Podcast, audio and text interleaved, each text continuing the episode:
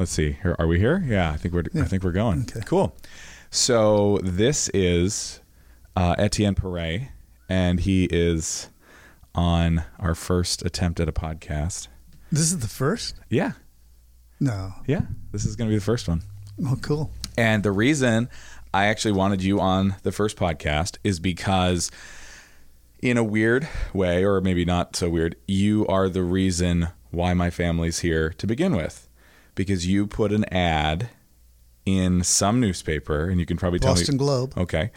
And Dad saw it. Yeah. He was living in Belmont at the time, and he responded to it. I don't know how he responded to it, but I know eventually he made his way up here. Probably telephone. Okay, so he called you. Awesome. And um, and within what, like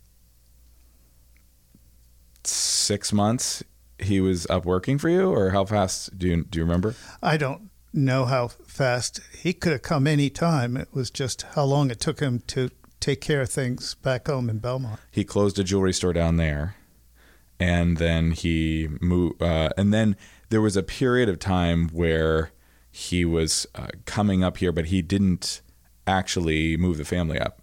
But he would like stay at the Lord Camden Inn or one of these apartments uh, near your store and do, you know, do a few days on and a few days off. Anyway, so eventually he moved uh, us up here, and um, didn't end up working for you for a very long time after that, I don't think. But uh, but that's really the reason that we're here, which is funny. So in a way, like, my whole life is situated in Camden because of you. It's a weird thing. Yeah. That's a weird yeah. thing to think about. It goes back quite a few years. Yeah. So, um, so what brought you to Camden? I came here with my high school sweetheart. Um, her uncle had left Connecticut to be up here, and she had a summer job up here, and I went with her. And then she left and went to California, and I came back and never left. So you were from Connecticut originally? Yeah. Okay. What part of Connecticut? Greenwich. Oh, okay. Uh, yeah. My father was one of the commuters to New York, and I knew that I did not want to be part of that commuter crowd to Wall Street. Mm. So he was on Wall Street? No, he would commute into Grand Central and then take the subway out to Brooklyn. Oh, jeez. It was an hour and a half each way. Yeah. And what did he do? Chemist. Okay. And so you you grew up with a um, technician or a scientist uh, father? Yeah. Scientist, artist, father. Art- Artist. What, what did he do with art? Um, he did all sorts of sculpture, mostly sculpture. Really? Um, what material? Uh, whatever he felt like. Okay. Um, you never knew what he was going to pick up. And uh, I mean, that was the beginning of the jewelry, in that in the wood shop up on the shelf, I found a piece of silver wire. I see. Okay. So you're you, you grew up in a house where design um, existed. I mean, you kind of intuited that. Yeah, our house was designed by my mother's cousin, who was a partner of Marcel Breuer. Okay. So it was a flat roof uh, glass house. Okay. And uh, and then the the objects in the house also had some kind of uh, design element, because your dad was actually sculpting them. That and the items in the house that I just took for granted um, were Bauhaus uh, designed chairs, or it, it was just the stuff in the house. I didn't realize till I grew up that uh, uh, not everybody had that stuff. So that kind of gets me like thinking, you know, where I wanted to take some of the conversation to was this notion of design. And obviously in your career and the school choice, you know, the choice of school that you went to, and then in the career that you made for yourself, um, I think, and we could talk about it probably in different ways, but design or form or like putting an idea into um, material, shape, mm-hmm. uh, that kind of drove you for a very long time. Yeah, it seemed to me that certain ways things are put together, both functionally and visually, just made sense. That's the way there's, they should be using those materials. And so much of the world isn't like that, that uh, I wanted to make and sh- share what others made that made sense to me. So what do you see when you see something well put together? I mean, besides the, you know, oh, I could figure out how it was made, but I mean, what are you actually seeing when you see something well put together? Um, for me, there's a peace in it. It, it just makes sense. It's uh, there's a comfort in it where if something's badly put together, it just gives me the creeps. All right. So you may remember stories about that.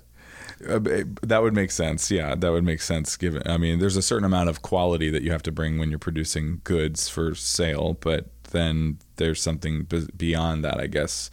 Um, you know, if you were going to call a piece of jewelry designer jewelry, or if you were going to, you know, or or anything, architecture or, you know, furniture, whatever, then it has to not only meet certain quality specifications, but also, I don't know, there's got to be some kind of soul there that brings about that piece you're talking about? Sure. Um, well, there's there's so many aspects to a meaningful piece of jewelry, but strictly from the design standpoint, it has to function well for the purpose that it's intended. Um, wearing a ring to an opera could be very different than making a ring for a mountain climber. Sure, sure. Um, so, uh, and I, what I wanted for, from this podcast was the um, to talk to people in town, and not only in town, but in the whole Midcoast region. And I'm going to be defining what that is, I guess, through experience, really. There's Google says one thing, and some people want to be a part of Midcoast Maine that aren't. There's this whole controversy about it, but Um, but I just wanted to talk to people that lived here um, and who have made a living here as well, uh, to in a very kind of casual way, in a, a relaxed way, you know, in, in a way that's not um, like a strict interview for a news organization or uh, like an, an advertisement or a marketing space, you know. So um, because I don't know, I feel like part of my experience in the last six months with COVID and with um, just seeing people being cut off from each other in so many ways. And then also with the political situation that's going on right now. Um, I don't know. I, I felt the need to personally want to reach out, but then to also like share that experience of reaching out in, in a very casual Um, laid back setting um, with other people. So that was kind of the whole reason that I, you know, wanted this. Um, so I really appreciate you coming on to, to do that. Sure. I, I think it's fun, and I think uh, I'm glad to be your guinea pig and uh, help you in this process of getting there. I think um, sharing one's thoughts are is a a skill that needs to be practiced and learned. And uh, the fact that you're putting the energy into this is exciting. Do you, um, you've, at least to me, you've always seemed to be somewhat of a provocateur in, um, in, in this town. This town can be pretty buttoned up sometimes, um, or at least it has a, it has that feel sometimes. And you've been willing to push things to the edge. Why, why do you feel the need to do that? Or why do you like to do that? Oh, I feel that I'm way far back from the edge, but I do um, think that people get too settled into a place in their minds, and um, my nature is to, um, as you say, provocateur, provoke people into thinking more. Um, my nature is when people, everybody says things are this way, I tend to say, really? Have now, you looked at it from this side? Do you do that um, thinking that the other side is is correct, or do you do that simply because there's a kind of a herd um, shift to, to one, you know, one way or the other? I think I will do it to any group that is set so um, firmly in their beliefs that, um, and that's the function of an artist. An art, a true piece of art is something that makes you see the world in a different way. It's not just a pretty painting. It it makes you say, huh, I never looked at it that way. I had a piece, um, a, a piece of art that I really liked in the National uh, Gallery of Art down in Washington, D C that sort of, it was a little on the nose because it, the the piece of art's called Objectivity, and it's the word objectivity spelled out like five times, but it's a three-dimensional piece of art, and so the they're at different levels. Each of the different like letter groups are at different levels, and so if you see it from the side, it's all, you know, very um based on your perspective, right? I mean, that's the idea. If you're looking at it straight on, it looks like a newspaper, uh but if you're looking at it from the side, it's it's very uh it's very um distorted, and and so yeah so that one was super on the nose, but I mean, it gets the point across that, you know, it sometimes people only approach things from their comfortable uh, comfort uh, zone, or I guess their comfort level, and they don't want to. Well, I guess we just seek comfort, right? In life, generally. Yeah, I would say we seek comfort and uh, avoid challenge. And um, so, how do you balance that with in your own life in terms of, I guess. Um, recognizing the fact that you probably, just like the rest of us, want to seek a certain amount of comfort, and then you feel the need to push other people. How do you push yourself? Well, I suspect that I can only um, go out and challenge ideas because I live in a position of comfort. I I'm married to the same woman for thirty-eight years. Um, we've got the three kids. Uh, we live in a comfortable home on a nice Here. street, in a, two blocks from the grocery store, the bank, and uh, the post office. There's a huge level of comfort that I know when I get up in the morning um, that my life is going to go a certain way.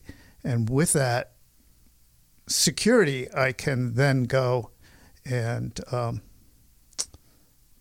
try and knock over the uh, the pins. And so, do you do you kind of view yourself as kind of like an idol uh, an idol smasher in a way? I don't really know too much about idols, but. Um, Well, you know, like false ideas, um, ideas that, you know, may look good on the surface, but then deep down um, turn out to be pretty uh, baseless.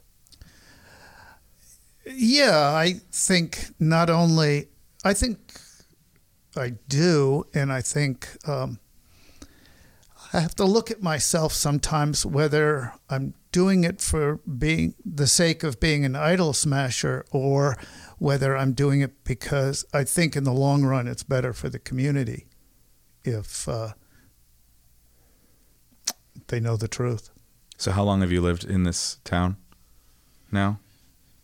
Since seventy-three, so going on fifty years. So what are the what are some of the idols, or, or how, however you would, however, I, I use that word, but whatever word you'd want to use, like, uh, what, you know, what are some of these ideas that aren't of benefit to the community that have like cropped up in the last fifty years that you've had to, you felt a need to, you know, address? I don't really see any local issues that that way. I think they're more national and global issues. Um, So you've sort of let the town lie as it is. You know, you know what I mean? Like, you haven't tried to get involved in, like, the local skirmishes or anything like that. Um, not significantly. I mean, I've been on the budget committee and been in the fire department. I don't think those are significant ways of trying to change things. Yeah. So overall, then, I mean, you pr- you could even characterize the town as kind of being a pretty orderly, you know, moderately run experience, kind of like your own house. Yeah, the town is wonderful that way. It's uh, this, I'd say Camden specifically, but the whole area is, um, when you look at the scariness of the world, it's a safe zone. There's no wars going on here. Hardly. There's no, there's not even any skirmishes. Well, I would say the the biggest war that I see is uh, domestic troubles, some poverty, um, opioid addiction, substance abuse. Those wars, um, and I don't know if one can get to a place where those wars don't exist. You were, you've been involved in the Rotary uh, organization? Yeah. Rotarians. Um, did they address some of the issues you just brought up? Yeah, we're really involved with uh, homelessness and um, hunger. Um, big supporters of New Hope for Women. Um, we have a diverse membership that is involved in a lot of the nonprofits that um, try and make the community a better place, and uh, beyond the community, even overseas, um, helping with hunger there or education. What are the what are the biggest causes here uh, that you found, like right right locally, uh, in terms of, you know, those issues like hunger? What what are some of the uh, causes of that, or um, do they address it at that level, or is it more direct aid? It's more direct aid. I don't think um, we have the time, or the the members have the time or the energy to really address um, the the troubles in families, the uh, the poverty in um, both knowledge and wealth, and um, the ability of some people to manage their lives, their families, in a healthy way. That's a huge problem, and I don't know how to even begin to fix that. So it, it's neat because you actually, you're taking the same energy that you take to maybe push the envelope with some people on, you know, herd mentality around certain issues. It seems like you're also taking a kind of that similar energy to do, um, to address actual problems. Uh, in terms of, you know, direct aid to, you know, folks who might need some help. Sure, whether it's building a house for Habitat or Have work. You been involved in that? Yeah, it's, it's it's fun being with a group of people building a house. Yeah, where have you done that? Um, the houses have been in Rockland and Warren. Okay, oh, that's really cool. And um, been involved with, uh, I forget what it's called, Ira's group with the um, opioid addiction, mm-hmm. the house in Rockland. Yeah. And uh, there are just so many things that uh, involved with Hospitality House, um, Meals on Wheels. Um, so it seems like um, I, I recently did this uh, friend experiment on Facebook where I let Google's algorithm suggest new friends to me. And I clicked uh, add friend over and over and over and over again. And I did it about fifteen hundred times. And so some people thought I was doing it at random. And uh, whether or not you want to call Google, uh, Facebook's algorithm random is, you know, se- semantics. But they were random to me. They were certainly not people that I, a lot of them were not people that I had ever met in my life. And but they could have been a friend of a friend. They were certainly a friend of a friend. I mean, oftentimes in there, it's it, it would be like, you know, you have fifty mutual friends. Although once I hit it so many times, then, you know, the fifty mutual friends were people that I didn't know. So by the time I was done hitting fifteen hundred friends, uh, the the people that I was meeting were halfway around the world. Like, I was talking to a guy in um, Ghana last night, you know, uh-huh. because it was a friend of a friend of a friend. And then it got me to Ghana. He didn't have gold that he wanted to sell, you did? No, but he wanted to sell uh, used iPhones to me. Oh, cool. and um, and uh, and uh, yeah, I thought that was neat. But we had a neat conversation about about uh, his situation. Anyway, so uh, the reason I bring that up is because, and it's the same reason I'm doing this podcast, is that I wanted to intersect with the community with, in a way that I hadn't before.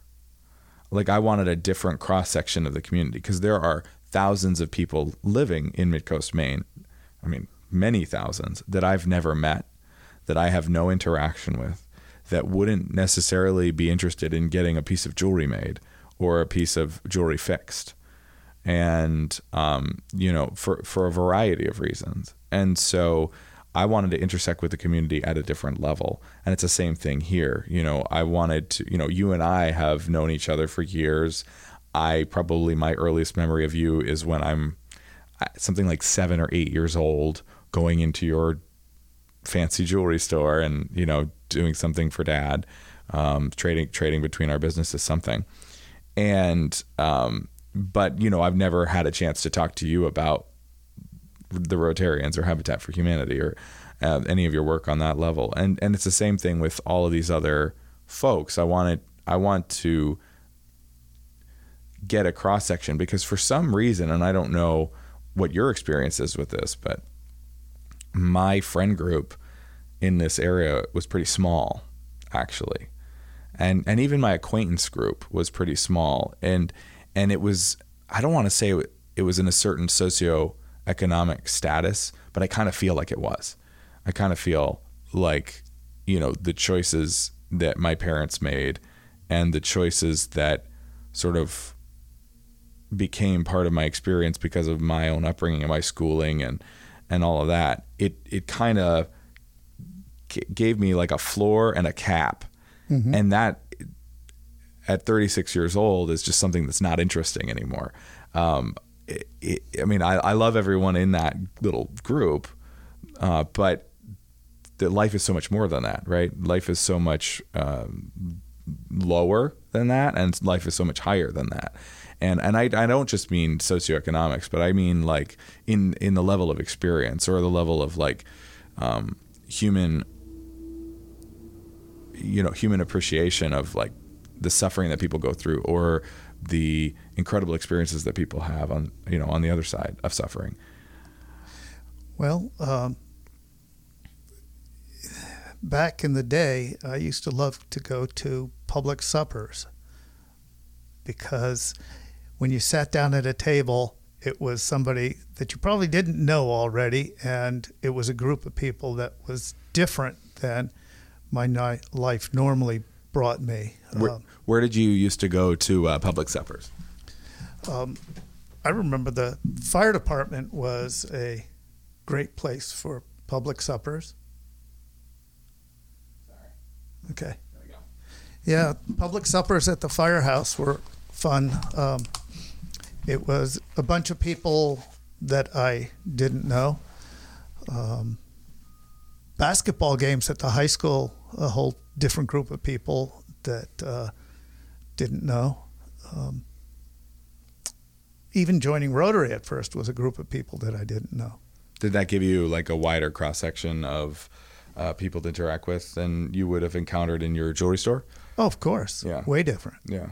Way different. And uh, never did join the yacht club uh, to uh, get to know that different group of okay. people. Okay, yeah, sure. Sure. Yeah, there are all of these different pockets, and um, it's at least in our our business, my business, it's easy to go under the microscope and stay there.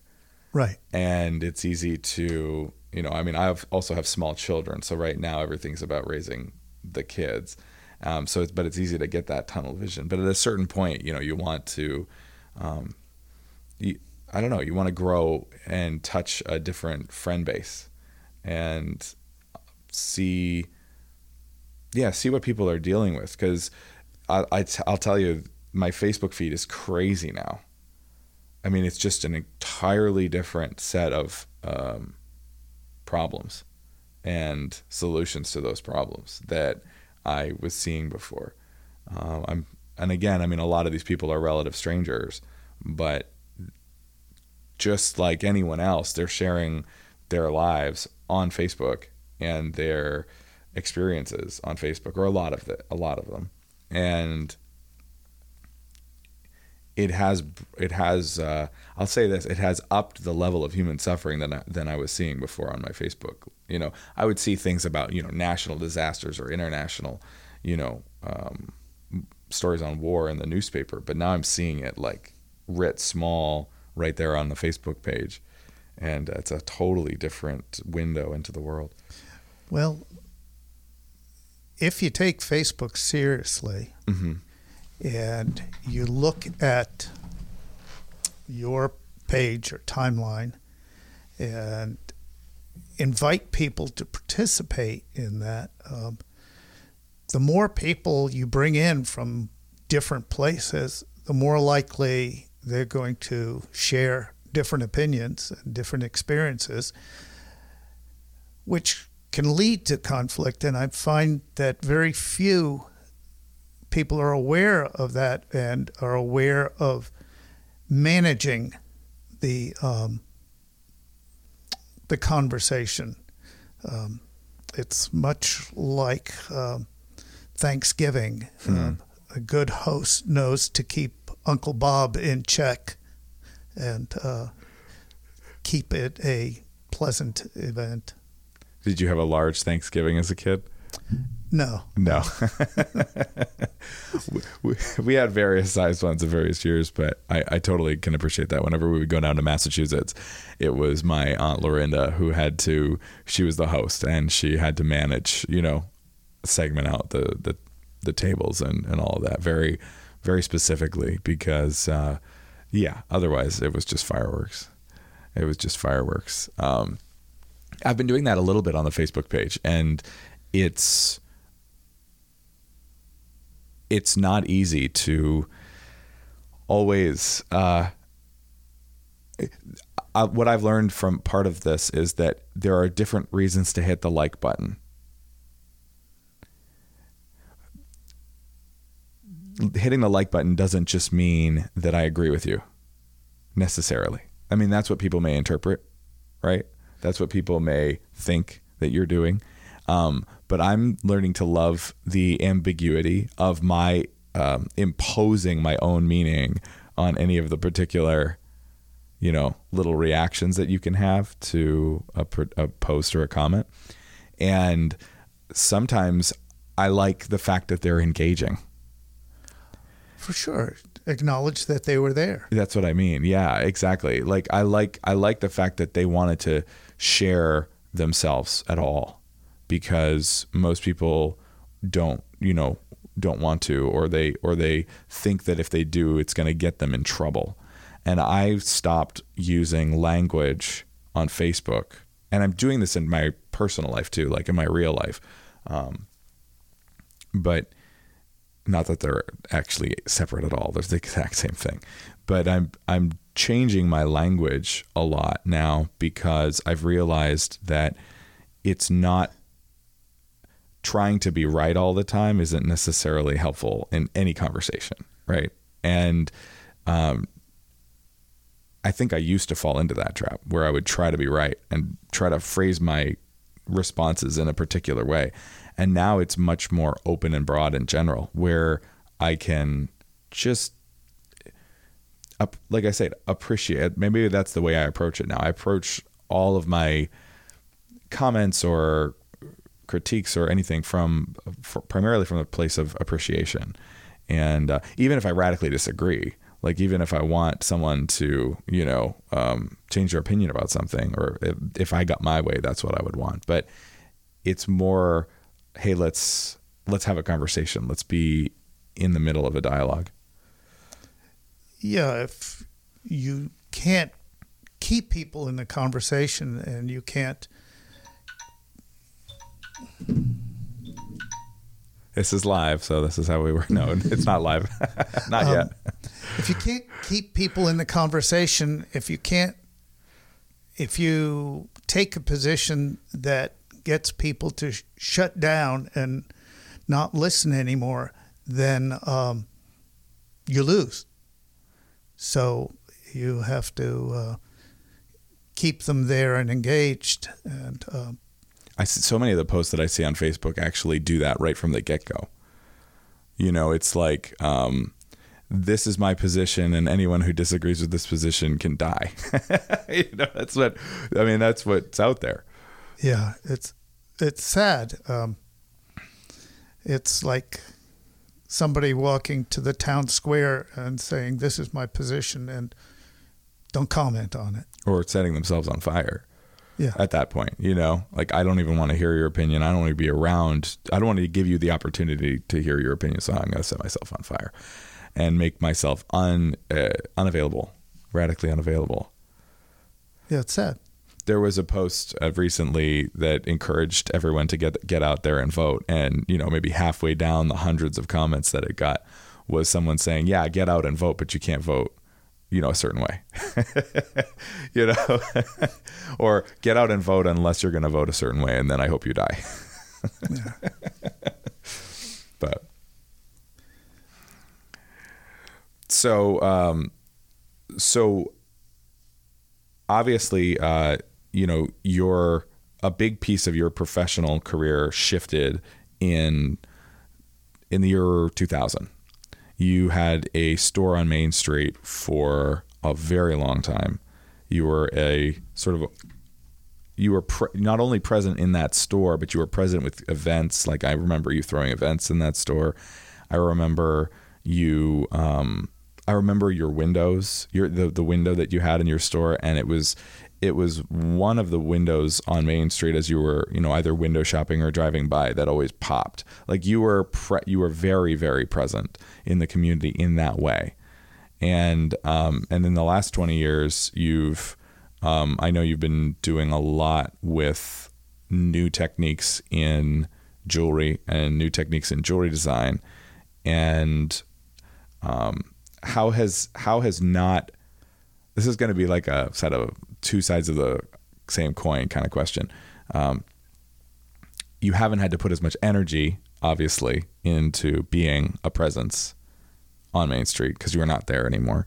Um, so that's kind of freed you up to do what? What have you been doing in the last twenty years? Well, my store was a vehicle for me to tell a story. Um, and a story. Most people have a store to, Jesus. You're a popular man. You're a very popular um, man. I put it on airplane mode. Next time they call, just answer it. And um, my store was a vehicle to tell a story about design and quality jewelry. Okay. Um, I did not open it to meet a need for what the community wanted. Um, that may have been a mistake. Um, it, I put a lot of energy into it, and I think, although Camden is a wonderful market for um, doing business, um, the direction I was going was uh, beyond this. It wasn't necessarily a Main story. Kayaks sell a lot better than uh, gold earrings. What's the story that you want to tell with jewelry or in that world? Uh, it's always been that uh, there is better design. There are alternatives to what uh, the mainstream jewelry one can purchase at the mall, um, and that people should stop and look at uh, what's appropriate for them, what's special to them, why are they getting what they do, what uh, is meaningful to them, uh, and not necessarily what everybody else has. So your uh, goal was always to make something unique or stand out, special, special. What, um, one of the things that I've always been fascinated at, and it's still hard even to this day, like even to this very moment that we're in right now between you and I. And so again, I want to say thank you for like even taking time with me to do this, because one of the things that I always appreciated about your jewelry was it had a quality about it, like an almost an air about it, or almost a mystique about it. And I don't know that if it, I've seen your jewelry not in your store. I've seen your jewelry come into my store too, you know, but I've seen your jewelry, you know, in, in your house. I've seen your jewelry um, in the context of your store. And I, I think the store, the way you designed it and the way you built it was just, um, it, it still looms in my mind because it was so well done. Um, it, it, it spoke a story without you saying anything, without you even being there. Like okay. it's, it spoke something. And then the jewelry in the context of the store also spoke something. So there was an architecture piece to it. And then there was the specific, whatever you were doing to manufacture your jewelry, there was a specific uh, look and feel to it that gave, uh, I don't know, it was, it was smooth. It was silky. It was sexy. It was just, I don't know. It was very well executed. And I was always impressed by that. And I, it's hard for me to, it's, it's hard for me to like get at what made your jewelry, um, special, even though I could easily intu- or immediately intuit that it was. And, um, you know, I've seen other jewelry that employed the techniques that you have employed. I mean, and I've employed the techniques that you've employed to accomplish similar looks, you know, whether it's um, like bead blasting or airbrushing or, you know, these various kinds of softening effects that you can uh, apply to metal surfaces, right? Not to get too into the weeds, but I mean, like that's literally what you have to do, right? To, to accomplish some of these techniques. And, um, and yet, I don't know, it's something, there was something special about what you made. Well,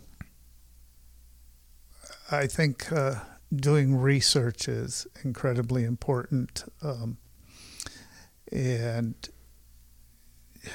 doing all the service work that we did, repairs and custom orders and appraisals, got to see an awful lot of jewelry, got to see jewelry that was recently purchased, got to see jewelry that had been worn for thirty years or for generations.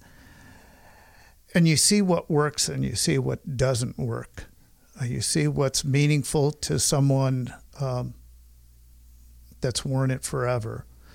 Um, doing, looking in books, the finest pieces, the pieces that go to museums are there for a reason. And um, then I just try to pick up the essence of what made those pieces special and use the techniques that uh, that did that. I think all too often in what's commercially available in jewelry, somebody is sitting in an office that says, how can we scrape a little off the inside here to give us an extra ten dollars profit and um, make this worthwhile? Um, How can we do this design and uh, that we can source our stones easier or that will appeal to a broader market? And each time you're doing that, you're sacrificing something. And uh, I didn't have corporate shareholders to, uh, to that I was responsible to. So that gets us into the whole... Um kind of volume game a little bit, you know, the question of um, at what volume do you want to operate or at what scale do you want to operate? Because a lot of these larger jewelry companies that have their product either made um, overseas or, I mean, there are some American manufacturers of commercial jewelry, certainly, um, but a lot of it's overseas. If you're playing at that volume, and you know, where you're shipping thousands and thousands of the same thing, and you are able to scrape a few pennies off, um, because your goal is, you know, so much extra profit, right? Like that, that's your goal. Um, is it, is it a, is it just a personality difference that keeps you away from doing, ever wanting to be doing something like that? Or, I mean, what, you're so far on the other side of that, you know, uh, you're so far away from volume and, you know, scraping a penny out of a project. It is a personality. I, um, I started at the, on the craft fair level, um, uh, with friends like David Yerman, um, booths next to each other out in the field somewhere. And along the way, you have to make the decisions. Um, are you going to make the sacrifices to reach the volume? And I just couldn't live with it. It just bothered me too much. Um, you know, making the piece, handling it, feeling it, um, selling it to friends. Um, I just couldn't sell something to a friend that uh, wasn't the best that I could do. So do you, in order to accomplish that then, do you have to kind of make a decision like, I'm going to sell to people that aren't my friends and that we can just deal with it on the back end kind of thing? I mean, is that is that the trade-off when, when you're, the reason I'm asking all of this is because I'm, I'm going through this right now. Not that, what I'm realizing is, for me, and you and I probably have a similar bent this way, I don't like the volume game.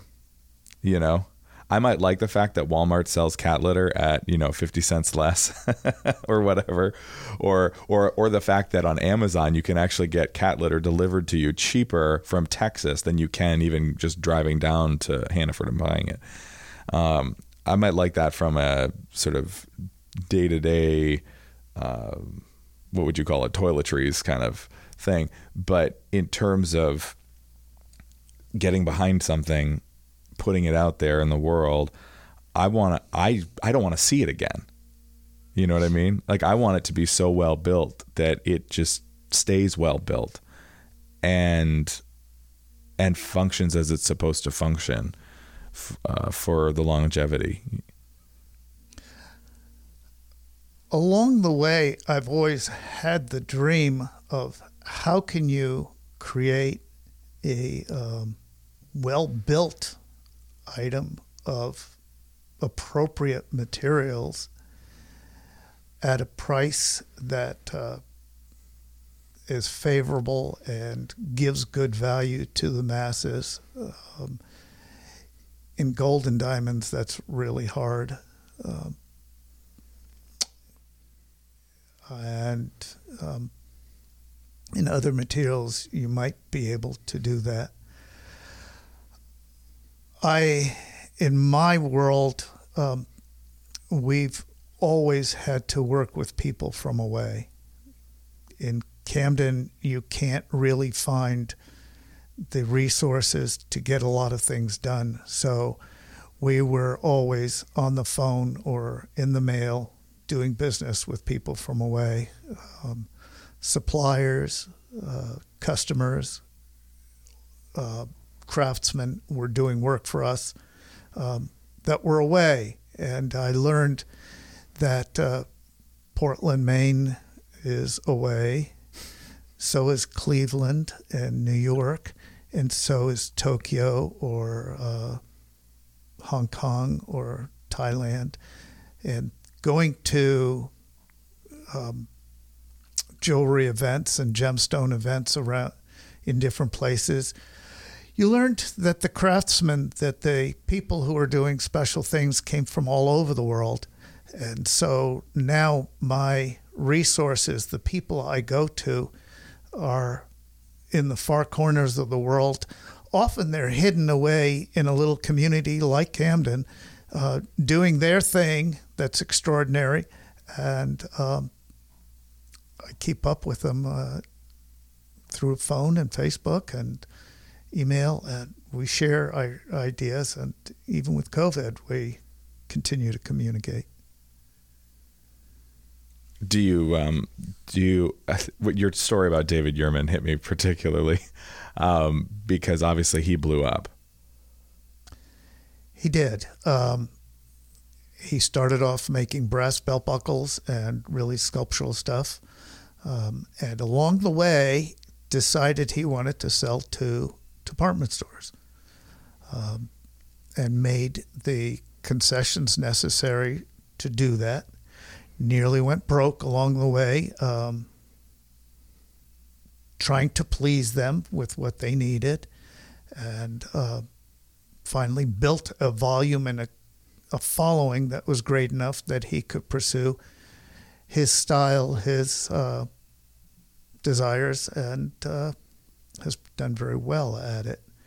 Um, he has the good fortune of, in many ways, being a little more distant from the customer in that he can work with the other designers, he can work with uh, the accountants, he can work with the marketing people, he can work with the uh, advertising department, and pursue a dream, a reality that's his, without too much of the uh, the direct involvement with the ultimate consumer. It it's sort of like, now, did you ever feel like Etienne Perret became a brand the way David Yerman became a brand, or was was Etienne Perret, like the name, which, you know, was plastered around a lot of places, um, was that something that uh, just always remained you?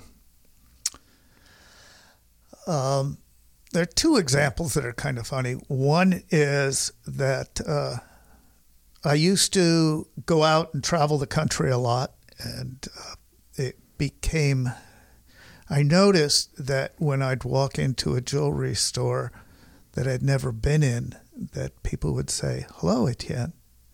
And that was like, whoa, that's, I can't go your incognito. Na- your, yeah, anymore. Your name transcended your, uh, or your brand transcended you a little bit there. Or me, I transcended. You transcended yourself. Yeah. Yeah, sure. The other thing is, years ago, we were very involved with the Uh, World Gold Council and um, De Beers, okay, hanging on to their marketing programs, which were quite extraordinary at the time. I did a pendant with dim- a round sphere with diamonds set in it, and I knew that in a way I had made it when I saw advertising that was for product that was a direct knockoff of my designs. I thought, you know, this company specialized in making pieces that were similar to iconic jewelry, and my fellow designers, they featured the original piece and the copy, the original piece and the copy, and there was the original piece, my original piece and their copy. And I thought, you know, that's pretty cool. Yeah. If I'm worth copying. So does that, um, where, I mean, where does that leave you exactly? Because I, that doesn't take away like tomorrow, right? It, where does that leave you in terms of your own desire to build something new now, or build it in a different way? Well, I'm still fascinated with uh, using new materials in new ways. Gold has pretty much been the same for two hundred fifty generations, um, the same material, the same problems, the same people trying to figure out new ways to use it. Uh, we pretty much did the same thing until C A D C A M and laser welders came along that uh, offered us the opportunity to new do new things.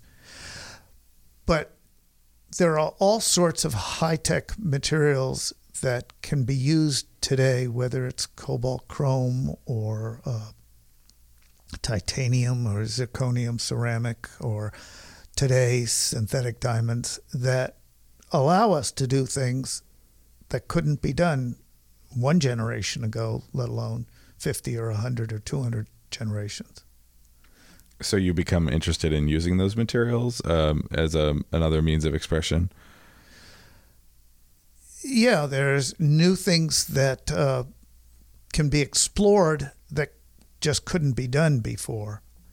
Um, and to me, it's like, oh, cool, let's do this. It's different. Um, it works. It solves the problem that I'm looking to accomplish as a piece of jewelry. Uh, one of the things I do have to remind myself, and I've learned, is that I move along that path much quicker than other people. You're willing to let go of other questions and concerns and explore new ones, whereas other people are still like attached and preoccupied with a, what, squeezing out the last little bit from the last thing kind of thing, or what, or what is it? Yeah. Um, people tend to want what their grandmothers had. And so... Oh, so you're talking about even the consumer. I was thinking about the other other designers in the jewelry world, but even the consumer, the uh, consumer, you know, yeah. Even the customers are... are very much uh, attached. I mean, there's a whole trend right now, obviously, and it's where maybe maybe we're at the end of it, or maybe we're still in the middle of it. I don't know, but of vintage jewelry and of vintage-inspired jewelry. Um, there's a subset of that movement that takes, you know, the vintage style, and by vintage, what do I even mean? Like, what does that even mean, right? Maybe early twentieth century j- jewelry, and um. and plays on a theme there where, you know, I've I recently sold a hipster diamond, right? Which is a, a kite cut, flat bottomed, uh, you know, just a few facets on the top uh, diamond that has um, all sorts of salt and pepper in it, all sorts of flakes of, you know, imperfections and things like that. And those are, in certain segments, the rage. And um, so there are all these interesting little market segments or movements or interest points that are sort of like grandma's diamond ring, but just a little bit different. You know, they might not be going where you're going, like three or four generations out, but they're they're playing on themes. Where do you think that? Where do you think that? Um, like, where do you think those two segments come together? Like where? There are there's what grandma had and playing on the theme, and then there's this, you know, major advancement that you're talking about, you know, where, you know, you'd get a large segment of the population to buy something that was made out of cobalt chrome or or um, gem ceramic, things like that. It's it's a mystery. It's everybody is swimming around in that pool trying to figure out uh, where their comfort zone is, uh, the designers and the consumers. And um, some people want to do something that's different from their neighbors, and others want to have uh, what their girlfriend has, except have two of them. Um, it's really... Uh, It's all over the place. So let's play a game here really quick about uh, let's call, let's play a game called like let's make up some stories. So you told me a, a kind of an interesting story the other day about engagement rings, straight up engagement rings, um, you know, Tiffany style solitaires, or maybe, you know, there's a few diamonds around around the center stone, but pretty classic uh, at this point engagement ring in our culture.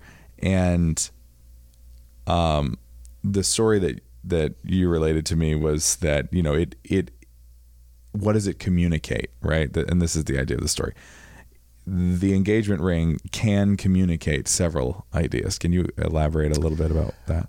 Well, it's a, um, a bit of a cynical viewpoint, but in my mind, a, the function of an engagement ring, what are you doing here?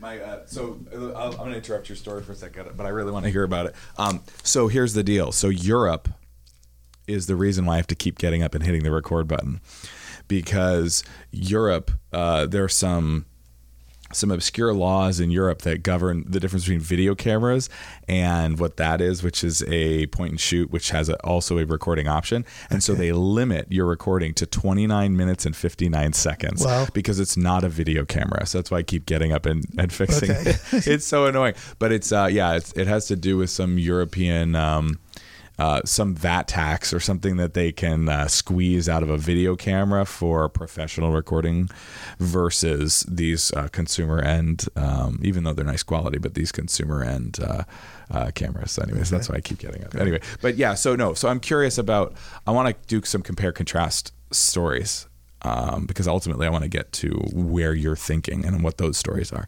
But for a woman who has a, you know, a one carat or a two carat or whatever diamond. What's what's the story that's being communicated with that? Well, it's a bit cynical, but uh, through the years I've come to see that the function of an engagement ring and uh, the diamond is for a woman to show her friends that she has found a a man that can provide well for her. And the bigger the diamond, the better provider is. And if she has a bigger diamond than her friends, then obviously she's a better woman because she's found a guy that can provide better for her than her friend's fiance can provide for her. So a part of me wants to ask, what's the non-cynical version of that story? But uh, um, yeah, I mean, there there's a certain... Uh, wry truth to that, maybe. And for the guy, it's this is the price I have to pay for access to the beautiful woman. So who's she? What's she worth? Kind of thing. Right. Interesting. So, um, I mean, obviously, there are a lot of very genuine people out there that that um, would fall into buying a or be interested in the mainstream. Uh, move in American culture, which is when you get married or prior to you getting married, you're in, you um, you become engaged, and the act of becoming engaged involves a, a ring, and um, and so there is kind of like a, a subtle amount of um, pressure, I guess, from our culture that you would provide a, a ring like that. Well, a ring is a great idea, and it shows commitment. But the thing of the the dollars involved is um, a reflection of um, how far can I squeeze him? Um, how yeah, that's very that's very can, cynical. Um, can he be? Um, how much does he really love me? How far out on the limb will he go to uh, show his commitment to me? That that would require, though, a, a, a certain amount of awareness of engagement rings and engagement ring prices, which maybe some women have. I don't know. Like I, I've, I, you know, I feel like I don't want to say I was on the fringe in my uh, relationship in terms of uh, cultural fringe, but like when I got engaged. Now, granted, I'm the son of a jeweler, but when I got engaged, I asked. Um, I asked my girlfriend at the time to marry me with the original ring that I had given her in high school. So I had, uh, she had lost a, a, she had a little silver ring in high school and she lost the opal out of it. And Dad and I found an opal that fit and we reset it and I gave it back to her when we were dating in high school. Anyway, so when we started dating twelve years later, when we were adults, um, I, I don't know. I just felt romantic in the moment and I just, uh, swiped the ring from her and eventually I gave it to her, you know, as the ring. And I just said, hey, will you, will you marry me? And she said, sure. And I said, what do you, and then I, then because I was the son of a jeweler, I said, what do you want for an engagement ring? You know? Um, and, uh, and she asked for a sapphire. And so I made her, you know, a very basic, simple sapphire, uh, ring. And she was very happy with it. Although I will say this, um, a few years went by, we were married th- at this point, a few years went by and I had, um, I took, I had taken this place over and I had the opportunity to, you know, get her a, a nice diamond and it's not the biggest diamond in the world, but it's a very, very nice diamond. And um, of all the diamonds that I've seen, I mean, it's very beautiful. And uh, she didn't say no when I offered it to her. You know, I mean, I think there, and she wears that, she wears that ring. She doesn't wear the silver ring that I gave her. Uh, she doesn't, and she doesn't wear that original engagement ring I made for her. She wears the ring that I bought for her. I mean, and granted, I think there's no question. I just on a level of beauty, there's no question which ring is most is most beautiful. And there's also no question which ring is the most expensive. And um, so I don't know how that plays in with uh, with the story you told. I'm not sure, and you're you're an exception in that. Um... Most of her friends know that you're a jeweler and that you could give her a bigger one. Yeah, right. um, it's uh, uh, puts you in a different position. Right. But there is, once we are beyond the basic needs of food and a place to lie down that's warm, Um, an awful lot of life is positioning ourselves in a manner as to how we um, compare with our neighbors, um, not only for what the neighbors think, but for how we feel about ourselves. And it's a uh, it's a tricky slope, uh, and I. I don't have any answers to it, but jewelry is definitely involved in that uh, proposition. There's no more condensed and intimate a um, product, no more expensive per square inch product than jewelry. And so um, people invest in that because uh, they feel good about themselves if they can have something more than their neighbors. There's another trend, um, just, and it's very small, but I'm sure you know about it. There's another trend called minimalism that's out there, and it's um, it's sort of, it came in response to um, conspicuous consumption, where we didn't even know how much crap we were amassing. And it, and it came in response to, you know, the what we've inherited from the Industrial Revolution with, you know, products that are readily available, comparatively inexpensive, and to what we would have had to pay in the past for a book, let's say, um, or or even a piece of furniture. Um, you know, you can buy a desk from China for one hundred dollars or less now. And if it was a, of a different quality, um, if it was of a different quality, um, then uh, I have to go deal with this for a second. Sorry. Yeah, no problem. uh,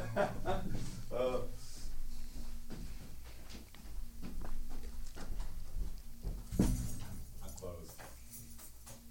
I'm very, very close.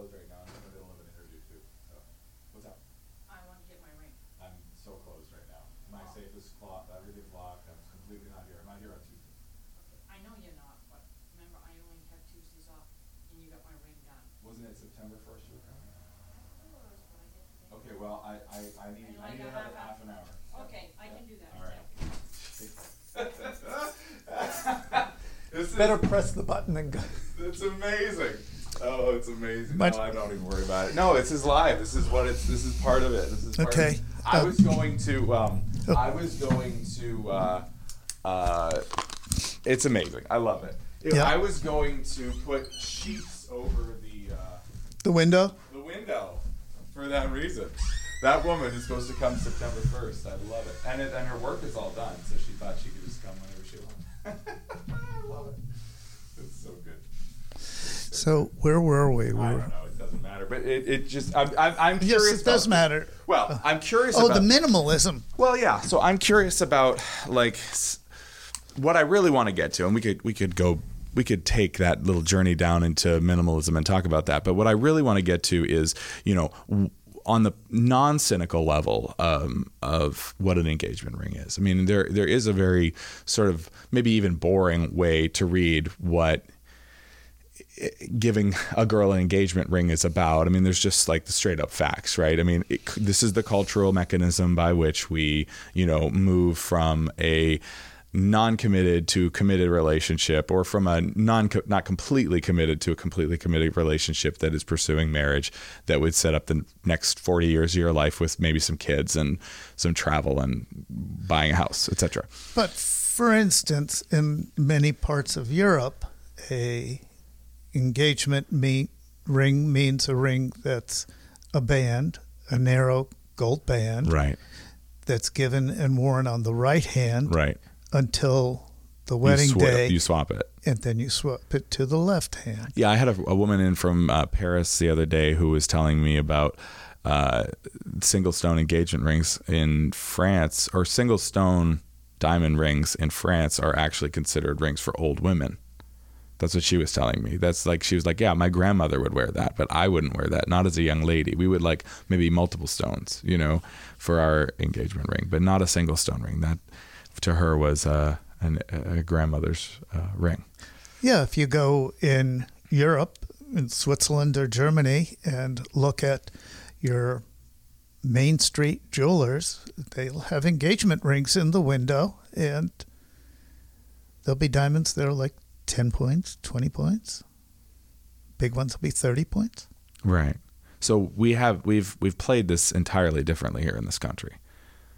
And, and is that the, uh, I mean, are we seeing like the effect of capitalism on the diamond, uh, the engagement ring culture? Is that what we're seeing, where there is a bit of a race to get ahead, or a race to signal that, you know, we, you know, we have more than you do kind of thing? Yeah, I think it falls into a similar category as how big a house, or what kind of car you have, or um, the brand of shoes you wear. I don't see, you know, two hundred dollars shoes getting you to the end of the uh, race quicker than uh, fifty dollars shoes. So in minimalism, it's sort of the opposite. The question isn't like how much you have or how big it is. It's how much do you love it? And everything that you don't love sort of falls away from that. So Marie Kondo would be a a, the, a latest expression of, um, and sort of a she's a, a I believe she's Japanese, but she, um, you know, she talks about, you know, if you pick up an item in your house and, you know, you ask the question, does it bring you joy, and you make a decision of whether or not to keep it based on that, and and then. What ends up happening if you apply her method is that lots of things disappear out of your life. And um, minimalism, which existed prior to her or in a different vein from her, although I think there's tons of crossover, um, started with just this notion of, of a recognition of conspicuous consumption, and the fact that we were doing a lot of this, you know, keeping up with the Joneses, or comparing, or trying to have a nicer car, or more stuff, or, you know, um, afford the the next level of whatever it was. Um, it, it was a response to that. And it was to say, you know, like, none of that in and of itself makes you happy. And so what is going to make you happy is, you know, more knowing who you are. And And obviously we need things in life. You you can't get through life without some stuff. You need stuff in your life. But really, based on knowing who you are, limiting your life, making a choice to limit your life to those things that actually help you live, you know, in a in a good manner, or, or happy. I agree. And it brings me back to uh, a really relevant question to living here in Camden on the ocean, and um, experiencing the water, and uh, the difference between the two hundred foot yacht, which is air conditioned with stabilizers and crew and covered, or Sam Manning and Susan out there in the dory rowing every day, where you feel the waves and you feel the rain, and uh, you feel the water. Uh, which is a truer way to experience being on the water? Well, for me, I can't uh, imagine that that's an, the way you set the question up, I can't imagine, um,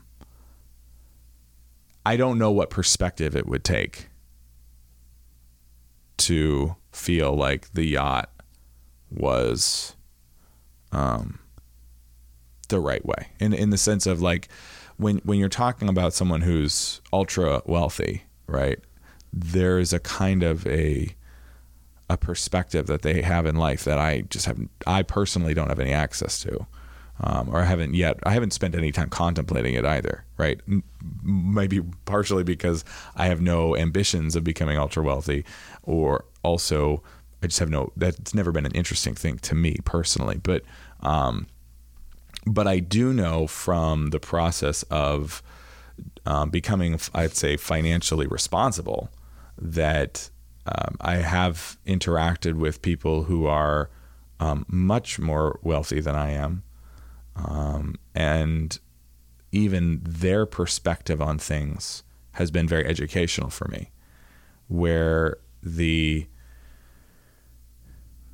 the dollar amount doesn't matter. What, you know, some, you know, when it, when you're talking about relative scale and you have so much money, then dollar amounts don't mean as much. So the the yacht could feel to that person like the dinghy or the dory or whatever. Well, for most people with yachts, when they go somewhere, they're tying up next to somebody that has a bigger yacht. Right. Right. So then you get back into this, you know, this issue. But I mean, yeah, so you'd have, you'd have to address minimalism on, it's going to be very relative to where you are. Well, it's a big question. Um, it brings me back to uh, Thoreau. Uh, he talked of the simple life of the cabin on the water, and then went back to the estate uh, in Boston. Um, it's easy to move into a mini home when uh, you have a stock portfolio. Yeah, well, that that was the interesting thing with a couple of the people that promoted minimalism was, you know, they said, well, we worked on Wall Street for so many years, and then we got sick of it, and then uh, and then we decided to be minimalists. And it's like, well, there's a an interesting amount of stuff you don't need if you have a certain amount of money.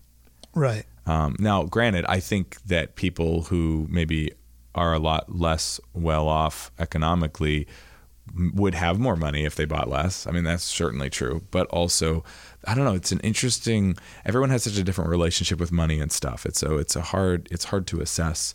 You know, I, I per, personally, I can't see that there's a right answer. I, I, I could see that there is a, um, you know, because there might be a little old grandma out there who just loves all her knickknacks and spends all her free money on, you know, all her extra cash on, on knickknacks and fills her house with knickknacks. So, you know, and she could be full of joy. You know, I, I met a few of those in my uh, travels, but. Um, I've had the opportunity to travel and um, run into friends, have friends that came from comfortable first world living that now live in shacks with uh dirt floor and maybe a toilet, maybe not, and uh, raising children that way.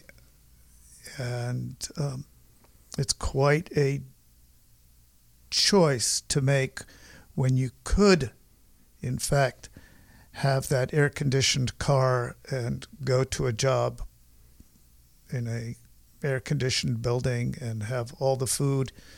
You can choose anything you want in the grocery store, to uh, living on rice and beans uh, in a shack.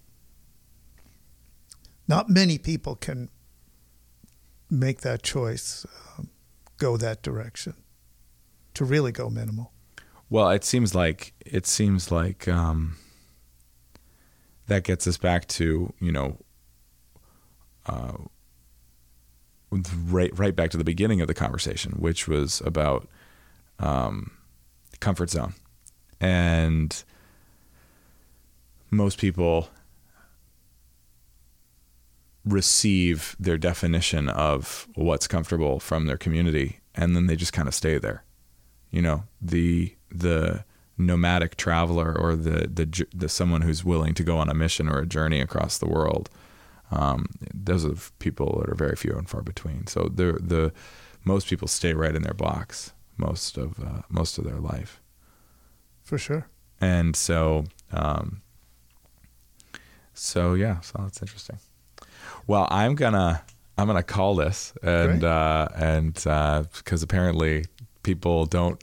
I even put an extra sign on the door that said "Close today, see you tomorrow," to even though it's a Tuesday and we're not open on Tuesdays anyway. Um, but that apparently didn't even matter. So we're gonna we're gonna try to help someone here. Well, um, let's do this again, and we can do it at night when there's uh we should nobody knocking we at your should. door. Very good. All right. Yeah. Thank you Great. so much uh, for uh, exploring some of this these ideas with me, and giving a clue to anyone who watches this. What um, you know, someone who's lived here uh, for fifty years is uh, is um, doing with their life and spending their time thinking and, and working on. So thank you so much. It's a pleasure. Uh, thanks for inviting me.